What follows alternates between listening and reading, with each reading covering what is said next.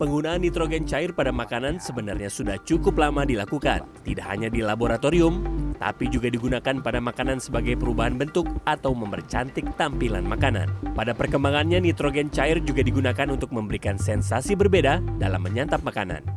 Seperti Andrian Ishak, koki ahli gastronomi molekuler, menyajikan makanan dengan mempelajari transformasi fisiokimiawi dari bahan pangan.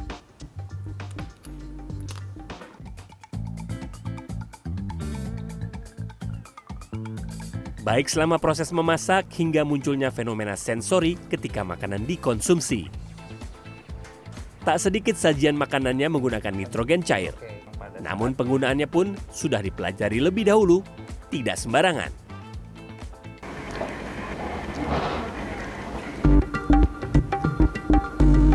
Kali ini saya mencoba eksperimen makan yang bernama Sonic Seasoning. Sonic Seasoning adalah perkembangan teknologi yang memadukan suara dengan dunia kuliner. Kok bisa ya? Disebutkan bahwa nada tinggi akan menambah rasa manis pada makanan. Nah ini kue putu kan biasanya kalau dijual memang bunyi begini kan? Iya, kue putu. Nah ini higher pitch note-nya tadi. Yes. Nada tinggi. Makanya jadi kok kue putu manis banget. Benar, itu juga salah satu pengaruh. Nah silakan cobain. Oke, ini bisa saya ambil Ah. langsung. Uh. Nah itu ada aroma pandan juga kan, jadi Iya, multisensor benar. yang tadi saya bilang kan. Pada eksperimen selanjutnya, Chef Andrian menyajikan es podeng. Es podeng dituang di atas nampan raksasa yang sesekali meletup. Saya semakin dikagetkan oleh kepulan asap tebal yang tiba-tiba mengguyur seluruh tubuh. Meledak, meledak. Apa ini? Oh. oh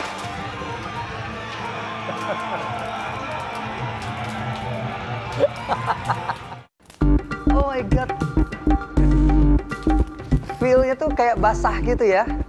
Basah dan tapi saya nggak basah loh sama sekali. Ini ada coklat.